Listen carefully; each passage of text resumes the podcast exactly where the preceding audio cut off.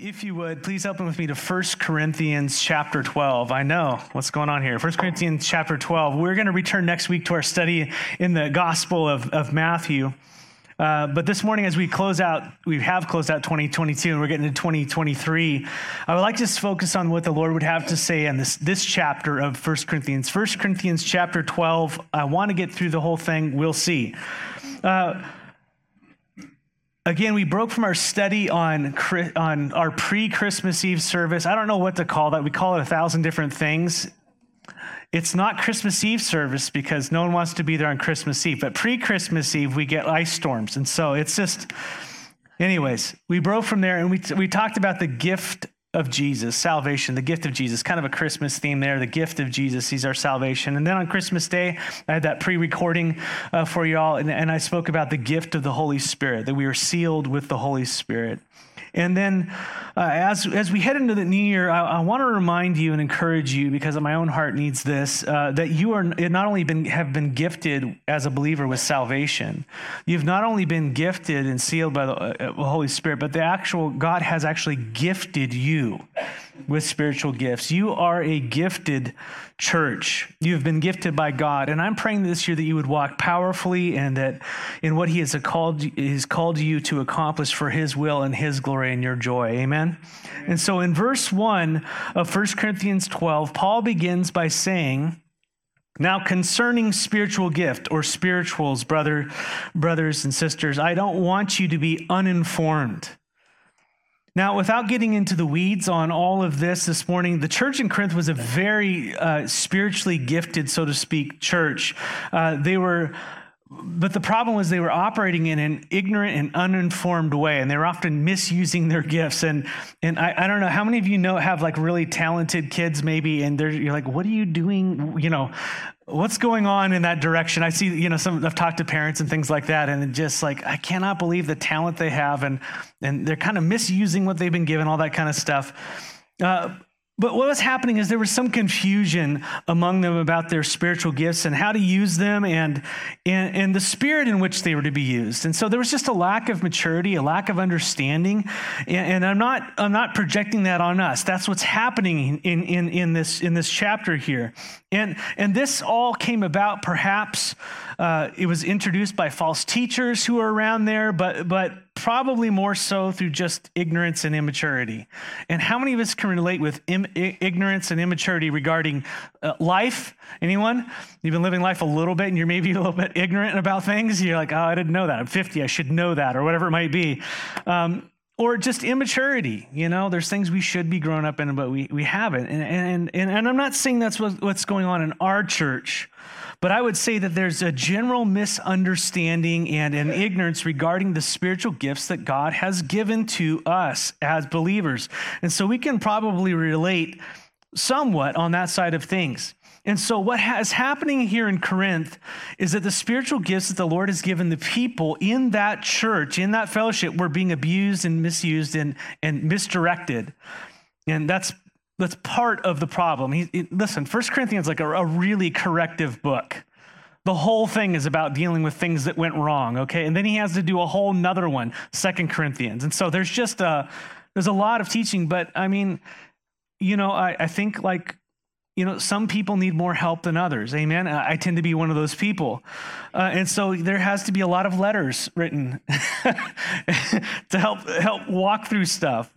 And so Paul, as a good shepherd, is writing here in, in chapter 12 and 13 and 14, by the way, to clear up some of their misunderstanding regarding spiritual gifts. And in doing so, what happens is we glean some amazing, absolutely amazing insights into the purpose that God intended for the gifts, uh, the context in which the spiritual gifts that God has given us as a church are to be used, and also the heart in which they're supposed to be exercised.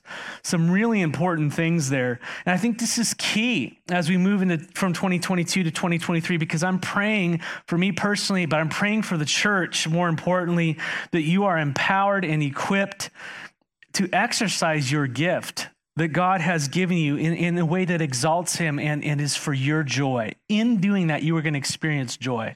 And I just want you to have His joy as you walk in what He's given you. And so, and so to know God's purpose in in gifting you and, and how he has actually gifted you and the context in which he's designed for you to experience and exercise and grow in that gift. And not only that, the manner in which you're supposed to use it is all important. And in this chapter helps us to begin to look at this. And so in verse one, Paul begins by saying to the church concerning spiritual gifts or spirituals, I don't want you to be ignorant and uninformed. And one of the keys we must look at if you're looking at if you're taking notes this morning to over uh, we must overcome this year as we look at using and developing and having an understanding of our spiritual gifts that God has given us is is our ignorance regarding spiritual gifts. I think that's the gateway. You begin to say, I really don't understand this. I don't know. And I think that's a good place to start. Many of us have been Christians for a long time, and, and maybe we know deeply about the gospel, but we might not know about certain aspects of what God has given us in his kingdom. That's okay. We all have a place to grow. And I think this is an area that we can grow in as a church. The spiritual gifts given to us by God. And Paul says here, he says, I don't want you to be ignorant. I don't want you to be uninformed, as some of your translations say, regarding spiritual gifts. And so obviously, there's actually some confusion here regarding the spiritual gifts that they had. And he wants them to become more informed in what's going on. And so Paul starts off in verse 2 and says, You know that when you were pagans, you were led astray to mute idols, however, uh, however you were led. Therefore, I want you to understand that no one speaking in the Spirit of God ever says Jesus is accursed, and no one can say Jesus is, is Lord except in the Holy Spirit.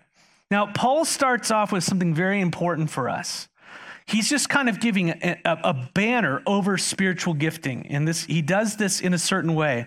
Paul starts off by reminding of them, them of their past deception. Listen, before you came to Jesus, you were deceived and you were walking in deception. You walked in a lack of truth, and that led you to the worship of a false God, false idols. And so that's important. That's the nature of the old path you were on. But what, what Paul is saying here to counter that, he says, don't walk in ignorance. I don't want you to be uninformed. Don't continue to walk in the ways you used to walk. Who you are and how that worked out in your old false religious system, that has nothing to do with what God has now gifted you in. It's different. Don't mix the two together. Is, is, is one way of saying it. I'm putting words in Paul's mouth but, mouth, but there's a giant context here and I'm not going to be able to have a chance to get into all of it. But what Paul is saying is don't walk in ignorance now. There was a tendency for that because apparently uh, there were people in the church saying that they were under the influence of the Holy Spirit. Hey, I'm gifted by God. I'm a prophet in the church, and I'm speaking on behalf of God, and I've got a word from the Lord, and it is Jesus is accursed. And Everybody's going, how do I square the two? Well, obviously they're under the Spirit. So what does this mean? And, and so, you know, they're just jumping to the, uh, the conclusion. And what, what that could have been a prophetic word, or it could have been tongues in the context here with an interpretation that was wacky or weird. And so Paul was just saying, hey, listen, right now, off the bat, and this is important for us to know at the very top of our file of understanding about the spiritual gifts, this is just write this down is the spirit is is if you are operating in the genuine gifts of the spirit they will always operate in truth and lead you to glorify god. They will always operate in truth according to truth. Well what is truth? The word of god. It's not going to go against what the word of god says and whatever and however it is operated it will glorify god. Amen that's how you know a, a, gift is really operating, is that it's lined up with what the Word of God already says, and it brings glory to God. Amen. And that means kind of like, wait a second, I don't know what bring, brings glory to God. Amen. I'm ignorant in that area. Anybody else? So we need to learn, we need to grow about the nature and character of God, and that's why we're together and we study and all these things. So, number one, any gift gift that you have, it has to operate according to truth and it, has, and it will glorify God. Now, you might go, well, then I don't even want to step out into those waters because I don't want to be an heir. Well, that's why God has given you some mature people around you to help you. Amen? How many of you got on your bike the first time and rode it, you prodigies? no, you didn't, but you grew in it. And that's the point there. So put that at the top of your list about your spiritual gifts. They're, going to operate to biblical truth and they will glorify God. That will help you weed out the weird, right? It'll help you weed out the weird because there's a lot of weird. And after clearing that most important thing up, Paul goes in now to teach them about the nature of the gifts that God has given the church. And I know there's there's those who say the gifts are gone and all this type of stuff. That's not my discussion this morning. I believe that they operate today. I don't think we have apostles today, but I think that God still has the gifts and he can use them however he wants. That's my personal stance. If you disagree, that's wonderful. We can talk afterwards. But so he says in verse 4 now there are a variety of gifts, but the same Spirit. And there are a variety of services, but the same Lord. And there are varieties of activities, but the same God who empowers them all and everyone. Listen, he wants to teach us about the nature that God gives us. And in doing so, he's trying to connect us with something we know. And he uses three words to describe the spiritual gifts, and he uses three words to describe God. And in those words, it describes the diversity of it and yet the unity of both. So, what are three words to describe God? Spirit, Lord, God. They're all, they are three distinct words, and yet they are one. Does that make sense? And uses three different words to describe the gifts gifts, service, activities, and yet they're different, and yet they are one. And that's his point is that there's unity and diversity both in God and the gifts that he gives. There's unity and diversity in, in God and the gifts that he gives. And that's his template. Paul wants believers to know that just as God is diverse, that he is the Spirit, he is the Lord, and He is God. And by the way, as you go through this chapter, you cannot, I mean, if you are a Jehovah's Witness or if you are a person who denies the deity of Jesus Christ or the, or the deity of the Holy Spirit, you are in trouble in this chapter because he, you cannot separate the two. It is all over the place, they are together. And that's the point here. And, and so, while God is diverse, He is Spirit Lord God, yet He is one. And we see that taught in Scripture. So, too, are the gifts that He gives us. They are distinct, they are diverse, yet they come from one source, from God. And although they are diverse, they ultimately serve to bless one purpose to edify the church, to edify the body of Christ. That's why God has gifted us. So, that's important to know not only that the gifts operate in truth and according to God, they will glorify God, but also that there are many gifts. Do you know there are many gifts, like 31 flavors of gifts? More than that. Okay, there are many gifts. Yet all those different gifts, they all serve one purpose. And that's important to know. And this is what Paul says in verse 7. And I would underline some words in, in this verse. To each is given the manifestation of the Spirit for the common good. To Matt is given the manifestation of the Spirit and no one else. Is that what it says? What does it say? Each. Who's in each? What's the context? Unbelievers? Who's he talking to? Believers, the church. To each is given the manifestation of the Holy Spirit. So many gifts with one intended target, the common good, the body of Christ. But also notice verse 7 says that each is given each means each in the Greek. It's kind of interesting, uh, but it's given to you. Every believer, have you believed upon Jesus Christ? Guess what? You are in each. Each has been given the manifestation of the Spirit. Not only is He sealed you, but He has gifted you. You are a gifted believer. That's what happens. They are a package deal. You receive the Spirit when you're born again, and so too the Spirit gifts you in Christ Jesus for his glory and his purposes. If you are born again a believer, you have been gifted by God. Do you know that about yourself? How many of you don't feel that way? Well, Paul gets into that too. So each one of us is gifted, and the purpose is for what? To draw attention to yourself. No? Good. You guys are very discerning. it's really good. What's, what's the purpose? The purpose is for who? For you or for what? The common good. You have been gifted for us. I have been gifted for you. You have been gifted for me. We have been gifted for one another. Isn't that awesome? And by the way, as a side note, if, if you're just kind of a, a nerdy student of the Word of God here, which is awesome, if you look at chapter 12, just as a side note, to each of us, uh, to teach us here, Paul uses a template. If you look in verses 7 through 11, if you can just write this down, because it's not a major point, but it's the template I'm using because that's the template he uses. In verses 7 through 11, he's going to use the Spirit to illustrate the gifts.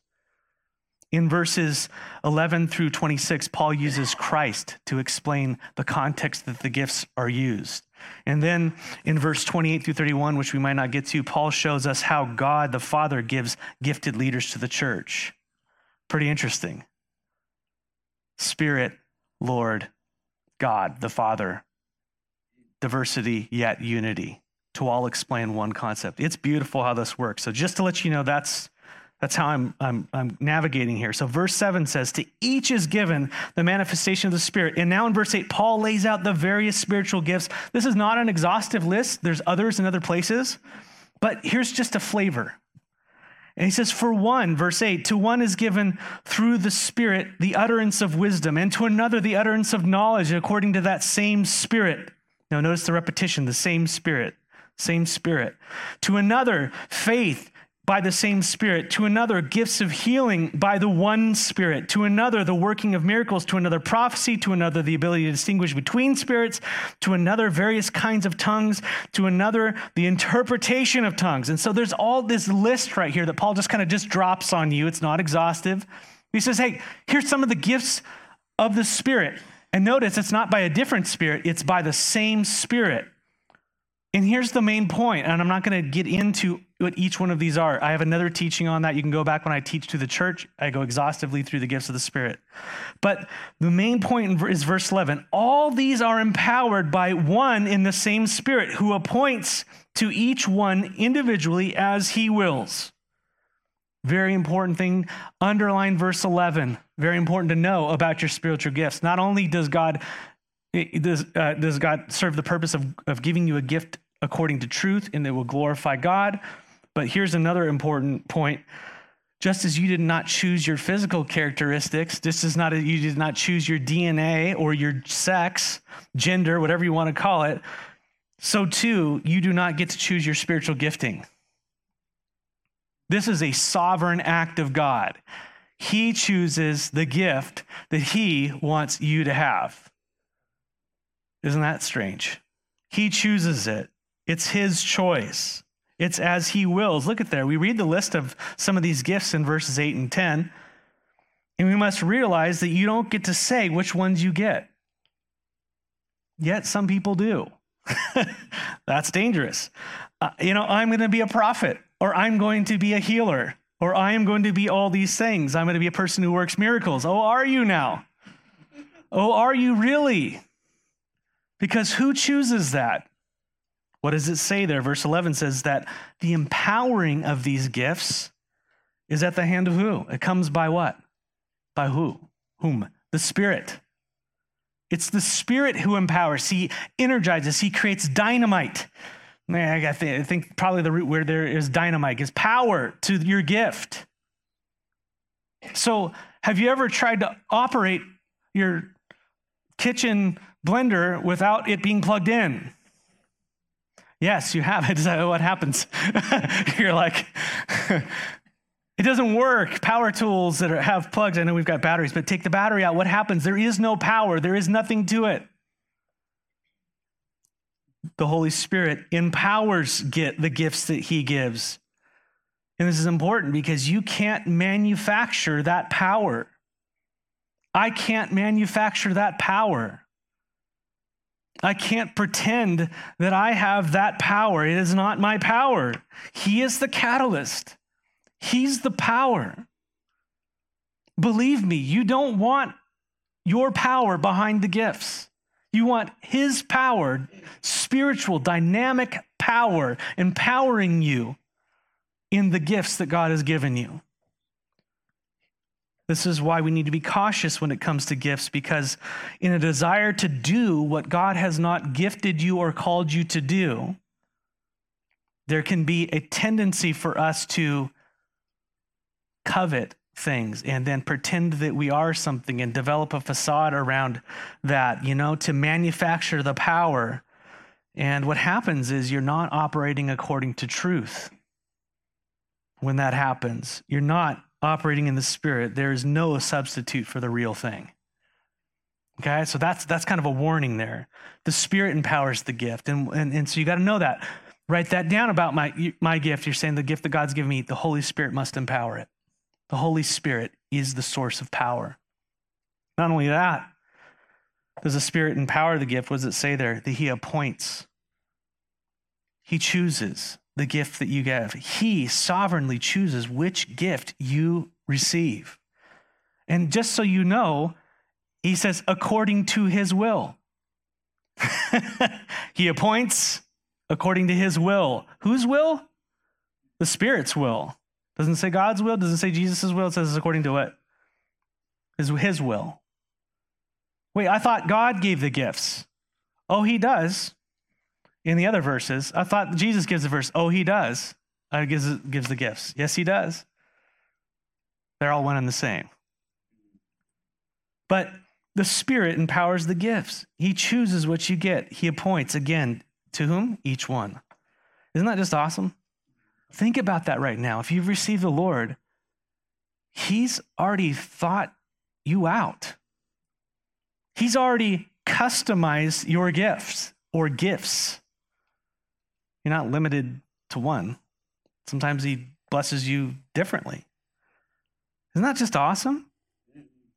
You're a custom gifted person. Now, right, you might be saying, Isn't that awesome? Man, I you got to believe that about God. I'm not trying to stir you up. That is truth. You have been gifted by the Spirit of God. It says there He's given it to each one according to His will. His will. And each one is repeated several times in other places. Each one is gifted. Can't help it. It's by the nature of the relationship. You are gifted. Now, how many of you go, oh, that's awesome? And, and I don't need to worry about the power of it because the power comes from God. The gift comes from God. He chooses what I get, but I don't know what my gift is. Anybody else? like clueless. Like I'd really like to use this great power tool you've gave me, but I have no idea. Did is it on order? What's going on? Where's how to you know? I remember traveling. You know, what's my gift? I remember traveling to the Philippines in 1997 for the first time. First time being out of really American culture in a totally foreign culture for. Uh, you know, a period of a couple weeks, and, and I remember how starkly different my the team that I was with in in, in was compared to the Filipinos we were around. I found out on that trip that I was an American, that we were Americans. We were louder. Everybody was kind of quieter. We were more flamboyant and expressive and kind of more demonstrative. You know, some of you might be more reserved and all that stuff. No, you definitely know you're an American in that other culture. And that's not necessarily a bad thing when we're all hanging out with Americans sometimes, you know? I know. Just give just give me a little grace there. But I but I discovered who I was in a different context around other people. It's hard to discover who you are when you're by yourself. And when you're not around other spiritually gifted people, when you're around the world. And we tend to compare ourselves with natural gifts, not spiritual gifts. And we tend to drag those things into the church. And so, therefore, we tend to lift up the things that the world lifts up in the church and says, we see naturally gift in a natural gift in you, therefore that equates to spiritual gift, therefore you are X, Y, and Z. That's a dangerous thing because we're not the world, we're the church. Now, does it mean you can get up here and lead worship if you cannot play guitar or sing or whatever it is? M- music is math. So there's some practical things that need to happen, right? We don't, you know, I, am struggling speaking right now, so maybe I'm defeating my own point. but you get the idea. There's some practical things that, that happen, but the, the empowering that the Holy Spirit uses is a totally different dynamic. And the way that, one of the ways that we find out who we are is that God has placed you, placed you in the context of other believers who are all gifted. And as you hang around them, you realize who you are and who you not are not based upon that context. It's really beautiful. You realize, man, that person is super gifted at X, Y, and Z. You just see it, don't you? How many of you know of someone, maybe in your home fellowship, your small group, whatever it is, and you're going, you know what? They can't sing worth a lick, but they are encouraging. They just happen to know the right word to say to me when I'm down. They always are just coming to me at the right time. Or, man, if I ever need help, I don't know what it is, but they just have such a joy in serving and helping. And I cannot believe that they just do that. That's how they are. Or when I don't understand something, man, they just know how to explain something in a way that I get it. And it glorifies God and it's according to truth, and you're lifted up and edified. Anybody know anybody like that? And yet you're looking at yourself son, I have no idea who I am. And someone else is looking at you going, man, they're always this and that and this. You don't know that about yourself. See, the context of the body, sometimes that the spirit is working so naturally, supernaturally, that we don't even know what's going on. And, and there's a danger in focusing on our own giftedness, but also there's a value in it. So we got to be careful of pride, but also I think we need to be in relationship with one another to a degree, to the degree where we we know how to bless and to and to learn what God has given us. Listen, God's given you gifts not to sit there dormant, but to use them. To use them. And, and we're going to talk about that just a little bit more here. So he's given us a body, and this is what he goes into next. Verse 11 says, We have gifts and they're used for the common good. Well, what's my gift? And then he comes on and he says, verse 12, he says, For just as the body is one and has had many members, all the member there and, and all the members of the body, though many, are one body, so it is with Christ. So he switches from the Spirit, he switches to the Lord, and he says, Now I want you to view yourself in the context of a body. Because this is how I want you to understand how you're to use your gifts. So now he's using this, this picture here. There's the body is one, and yet it has many members. How many of you can relate with that with your own body? Yes. And I think we can relate to the degree that some parts of our body are not working. Anyone else? You know, some parts are sluggish. Why isn't my leg working today? You know, you get your back hurts, all that kind of stuff. So there's things that are blessings and things that are, are difficult to deal with. And so it is with Christ. It says, being in Christ, being united with him in his death and his resurrection, you are now a part of a body. Isn't that cool? We are part of the body of the Christ, the universal body of Christ, but also the local body of Christ, and specifically even this little flock. This little flock you're a part of, which is cool. And so, verse 13 For in one spirit we were all baptized into one body Jews, Greeks, slaves, or free. Where are you from? What, what's your background? Who you been? What's your ethnicity? Guess what? If you're in Christ, if you for if you were in one spirit, when you were baptized into the body of Christ, this isn't talk about physical baptism. This is talk about being born again by Jesus, by the Spirit of God. Same term. We all drank from one spirit. It's the terminology of salvation. We were all part of the same thing. When we all came to the Lord, we all became one. For the body of Christ, verse 14, does not consist of one member, but of many. We are one body, many parts, and you are a part of that. So you became a part of the body of Christ when you were born again. You became part of his church. It isn't just you, it's in us, and yet we are one. That's important to note. This is your identity. You are a member of the whole. This is your new team. This is your new family. This is your new identity. This is who you are. You are one of us. You are his. You are in Christ. It's important to know. But some might say, I don't belong. I don't feel like I belong in the body of Christ.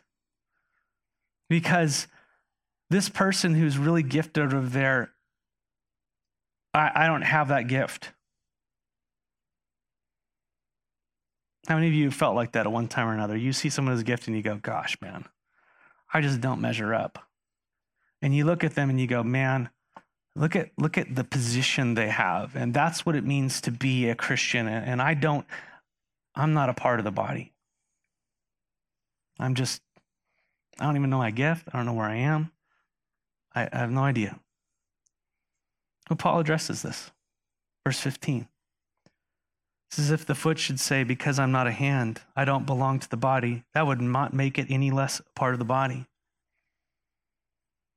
Verse 16, if the ear should say, Because I'm not an eye, I don't belong to the body, that would not make it any less a part of the body. Paul's reminding us of the same truth. Listen, the Spirit chose who you are in the body of Christ. He made you specifically who you are according to his will.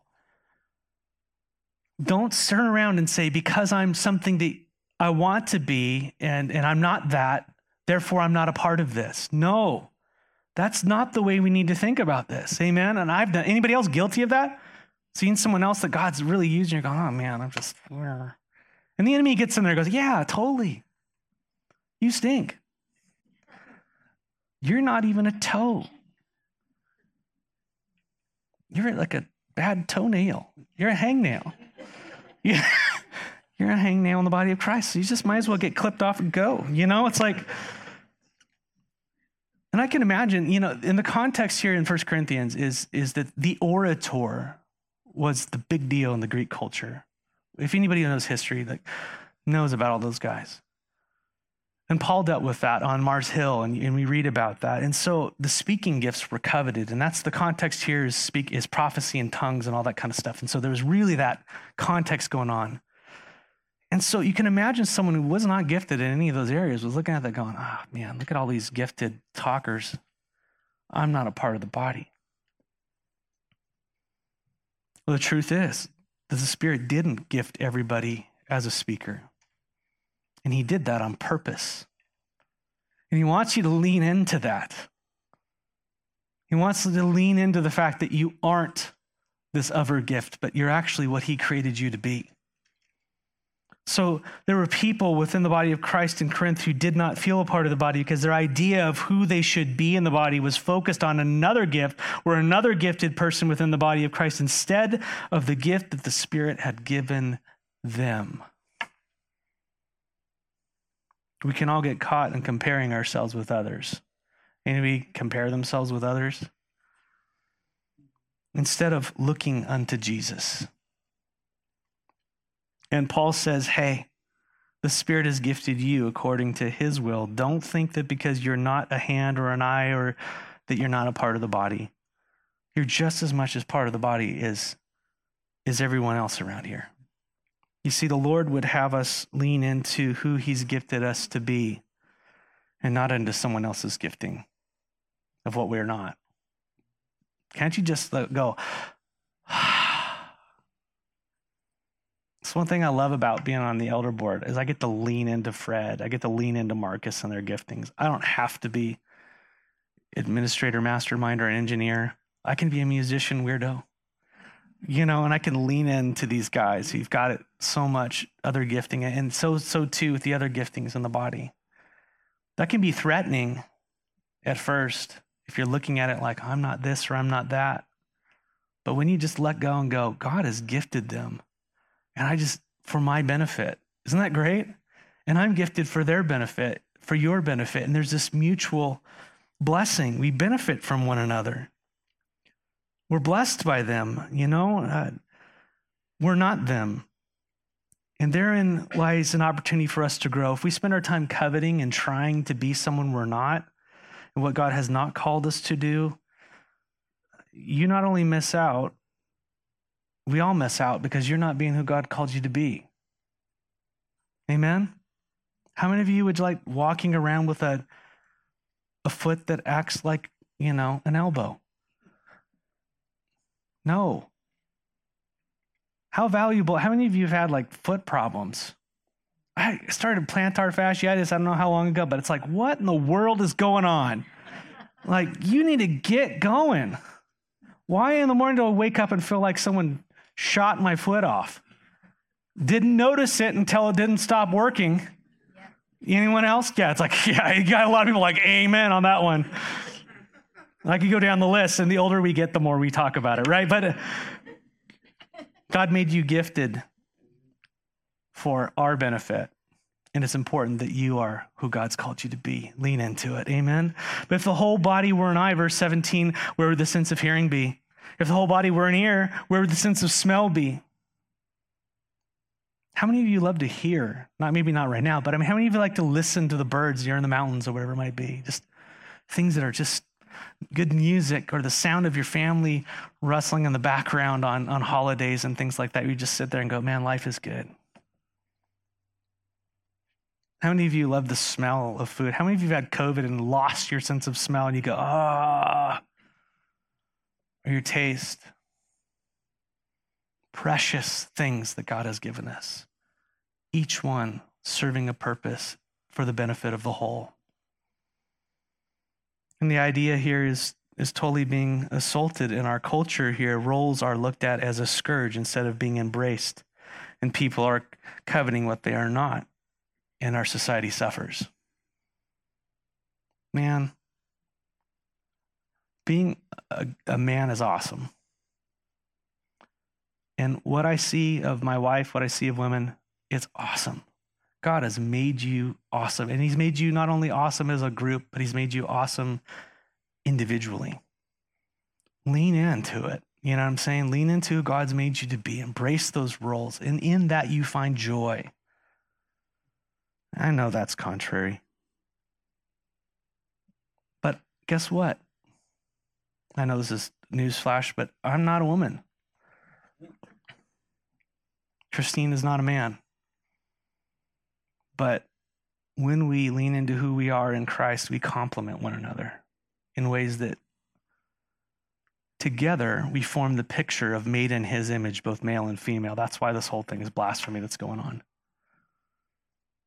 It's a picture of Christ. That's different, but same within the body of Christ. Be who God's called you to be. Don't worry about being someone else. Lean into it. Verse 18. But, as it is, God arranged the members of the body, and each one of them as He chose. If we were all single members, where, where would the body be? We're not all an arm. We're not all a pastor. We're not all a whatever you want to call it, or we're parts of the body. And yet, there are many parts, yet one body, diversity, yet unity. And by the way, notice this again. This is a side note. Verse 5 it is God who empowers them all and everyone. Verse 11, all these are empowered by the one and the same Spirit who appointed each one. So God empowers, and then the Spirit empowers. In verse 12, it's the body of Christ. Verse 18, it's God who arranges the members. The Lord is diverse, and yet he's unified in what he's doing. Beautiful there. Now, some people look at their gifts and they, and they don't, the, the issue isn't, hey, it's not that I, I don't belong, it's I don't care for the other gifts. It's not, I don't belong to the body of Christ. It's that I don't need the body of Christ. And I think this is going on as well. We don't need one another. We might say we don't, but we, you know, I need you, but we don't.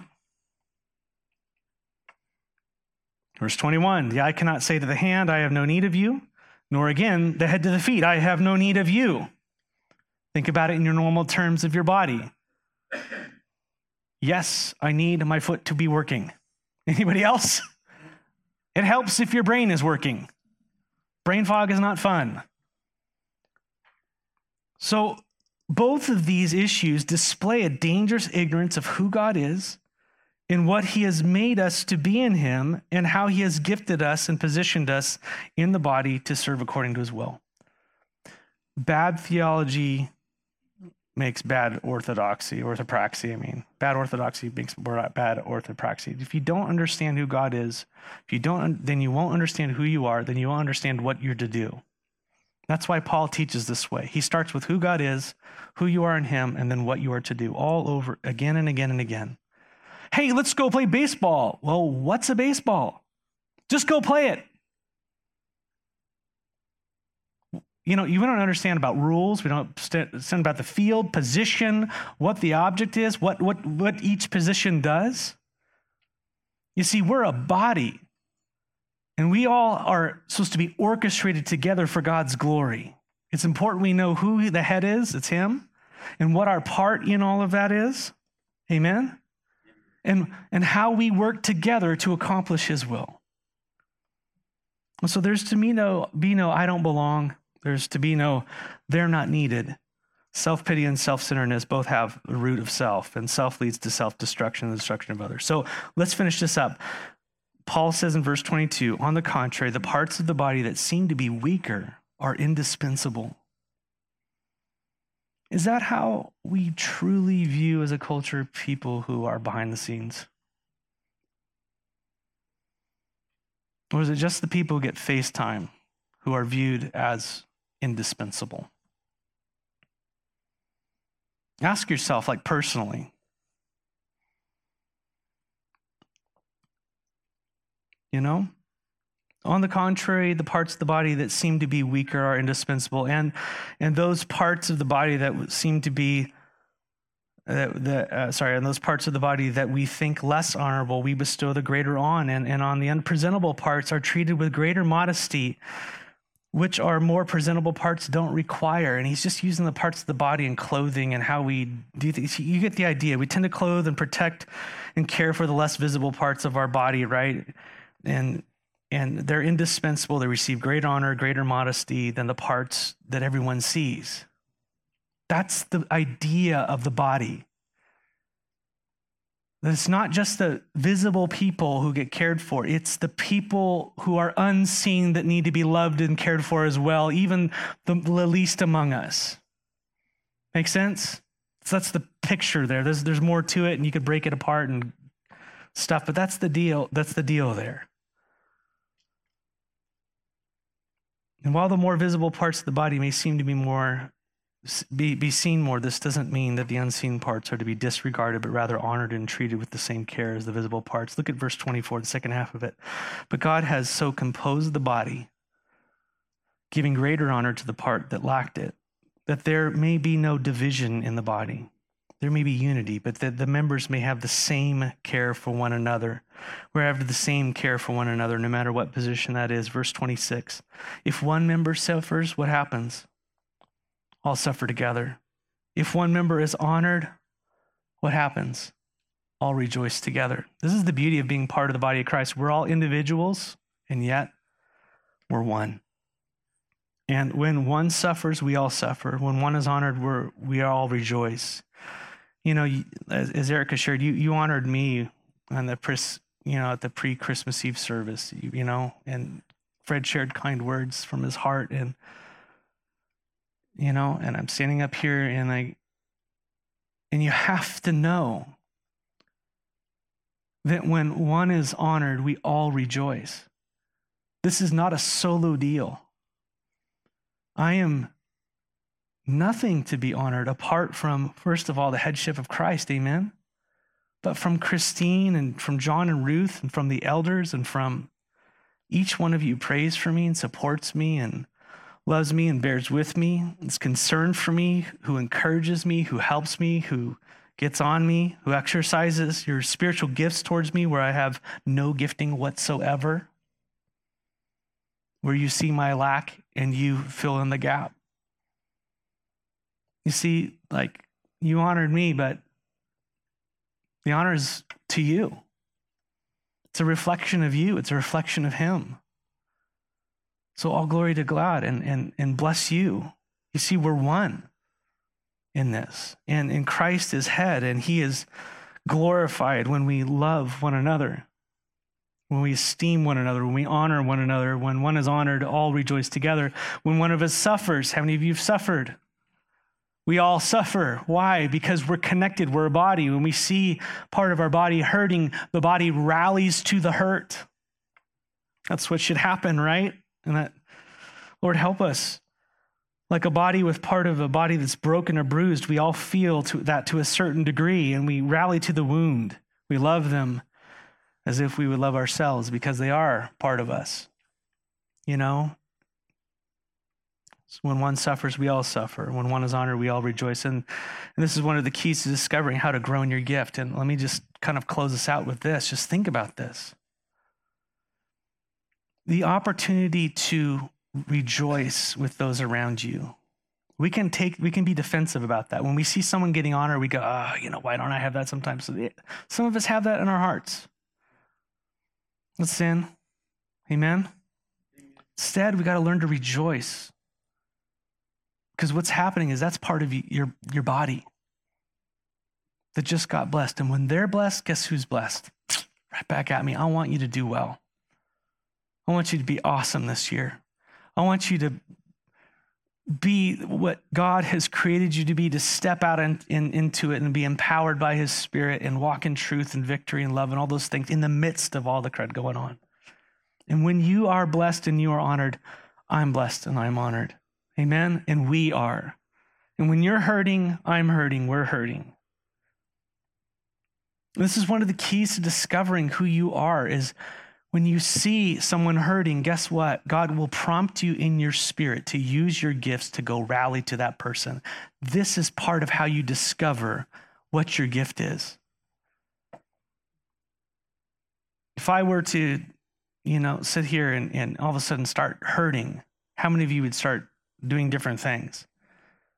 Some of you are going to jump up here and start helping me because you're like, okay, this person needs help and I'm a helper. I'm going to go help. And I'm going to start, someone's getting on the phone, someone's going to do what, you know? So I'm already preparing you for this moment. Okay, so just some of you are going to sit back and just go, I'm praying. I'm praying. Some of you are going to walk over next to Christine or whatever. My, you know what I'm just saying? The spiritual gifts come alive. Who God has created you to be starts to happen. Some of you go, I don't know what to do. But through that experience, you begin to ask your questions and you go to the Lord and He begins to show you what that is. So in, in moments of suffering, we have an opportunity to really just lean into the Lord and let Him use us.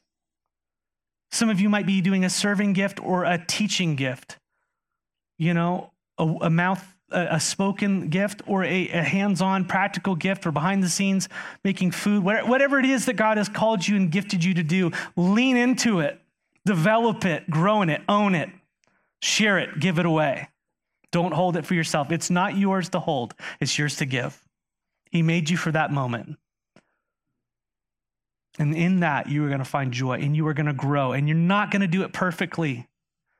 I mean, I do this week after week, imperfectly, unperfectly, with grammar that's all over the place. You know it.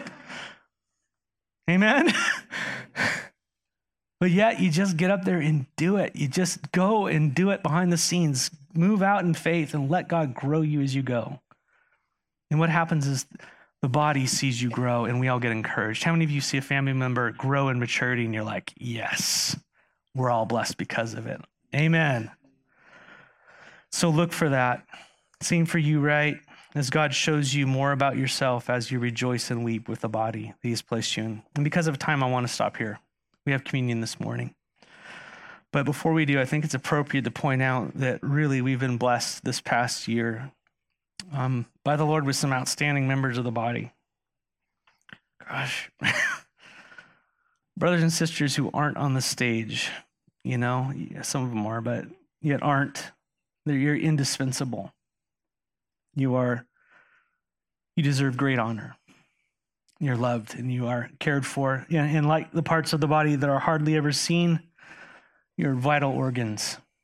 You're the heart, you're the lungs, Without you, we're in big trouble. Never seen, hidden behind clothing in a rib cage. And yet, there you go, just beating day after day, Sunday after Sunday, behind the scenes, loving people. And, and I know none of these people want to be seen or appreciated, possibly because they never they never do. But guess what? When one is honored, we all rejoice. Tough luck. We just are blessed by you. Thank you so much. And by the way, these names are, this is not the full deal. So many behind the scenes, but Mark's not here this morning. Mark Zitterkoff.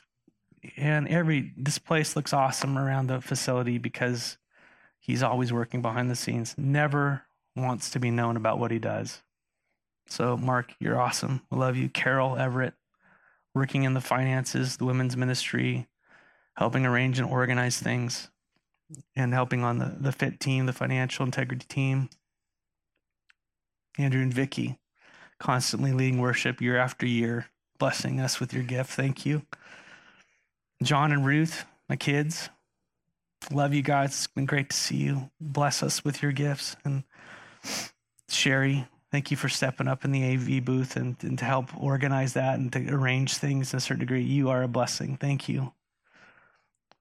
Alex, man, you do so much. Thank you for look, he's back there right now. He's slaving away. He's gonna hide behind the computer. Helps with snow removal. Not only that, it's helped behind the scenes along with his dad Eric with building stuff that we're working on. Just tremendous help. Clayton, man, love you, bud as God is doing. So he's behind the scenes, always helping out, helping out with men's retreats, helping out with. He's just always wanted to serve. Thank you, Alicia. He's, she's in the She's in the kids right now, arranging, uh, working with our little ones, loving on them. Man, it's been hard for her trying to get people to help, and yet she's just been so consistent. Bless her. Go say, hey, I want to help you this year. I want to, I want to expand my gifts. I'm done being selfish. I want to give myself away. Anybody else? I know I'm manipulating you, but hey, we're like we have we have a foot, but we're missing toes. So, um, Alicia, uh, Alicia, Scott, he's not here this morning. Scott's just a isn't that guy awesome? Doug, I know you don't want honor, but he's a fellow Charger fan. So, man, we love you, bro. I'm just kidding. That's not the reason why. Just serving with the ushers. Joe Zitterkoff.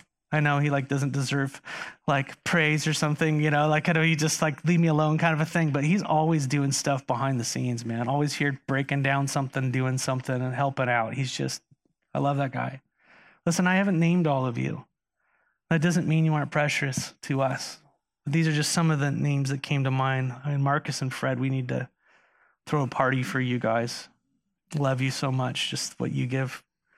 Kay, all the greeters and ushers and AV people and worship team members, the children's ministry and the helpers. I mean, just the body working together. This is just Sunday stuff. But I mean, think about what happens throughout the week the life group leaders and the love that's poured out and the care that's just no one knows what's going on. And who gets the glory? Oh, Lord Jesus. Thank you, Lord, for this body. Amen. All glory to Him. Well, how precious He's put us in a group of believers together where we can love one another and care for one another. We love you so much, and we're blessed by your love for the Lord and the service that you've shown to Him and to us this year. So thank you. Amen. Yeah.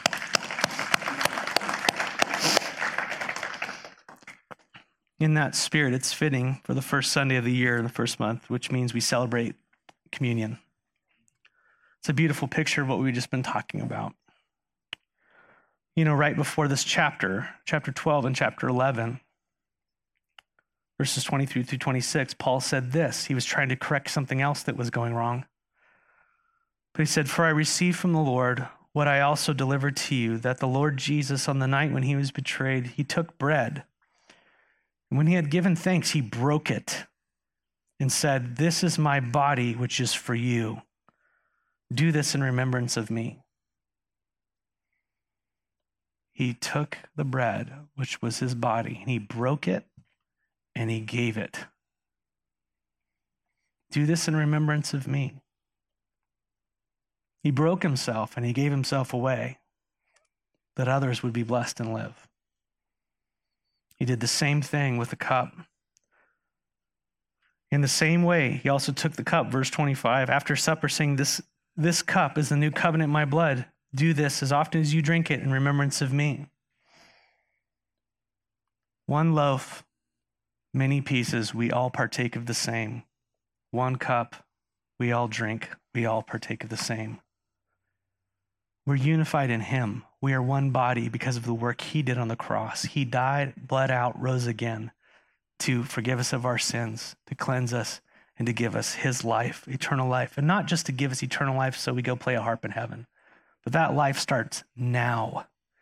And He sent His Spirit and poured it out on His church, and you as a believer are gifted right now. He has given you gifts.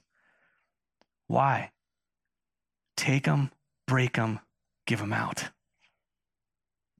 Amen. The bread is a reminder that he broke himself and gave himself to the blessing of the, his disciples and us. Same with the cup. Without the shedding of blood, there is no forgiveness of sins. And so, as we come to the table, eh, you know, as we close out the service, remember we are one with him and we are one with another through what he has done. Amen. Rejoice in it. Enjoy the love. Lean into who God's made you to be and how he's blessed you individually and, and together. And may he have just all the glory this year. Amen. Father, we love you. We commit our time to you, Lord. We've committed our hearts to you. Your word is precious to us. By your precious spirit, reveal to us those gifts you've given us and help us to lean in by faith that we might give away what you've given just as you've done for us. And so, Lord, we, we remember you now. And we want to proclaim your death until we see you face to face. We want to identify with your death until we see you face to face. And so may we lose our lives that you might live and that we might live. In the name of Jesus, amen.